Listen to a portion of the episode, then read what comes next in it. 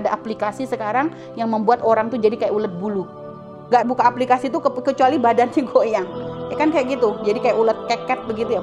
Masya Allah. Dan begitu banyaknya yang ternyata ikut bergabung wanita-wanita yang katanya pakai hijab. Kilatul haya. Tanda orang-orang sul khotimah kalau sudah rasa malunya dicabut.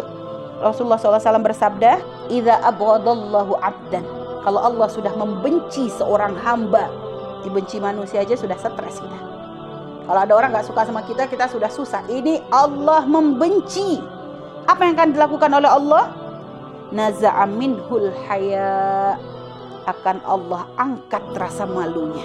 Artinya apa? Dia gak punya lagi rasa malu. Luar biasa, menakutkannya nih.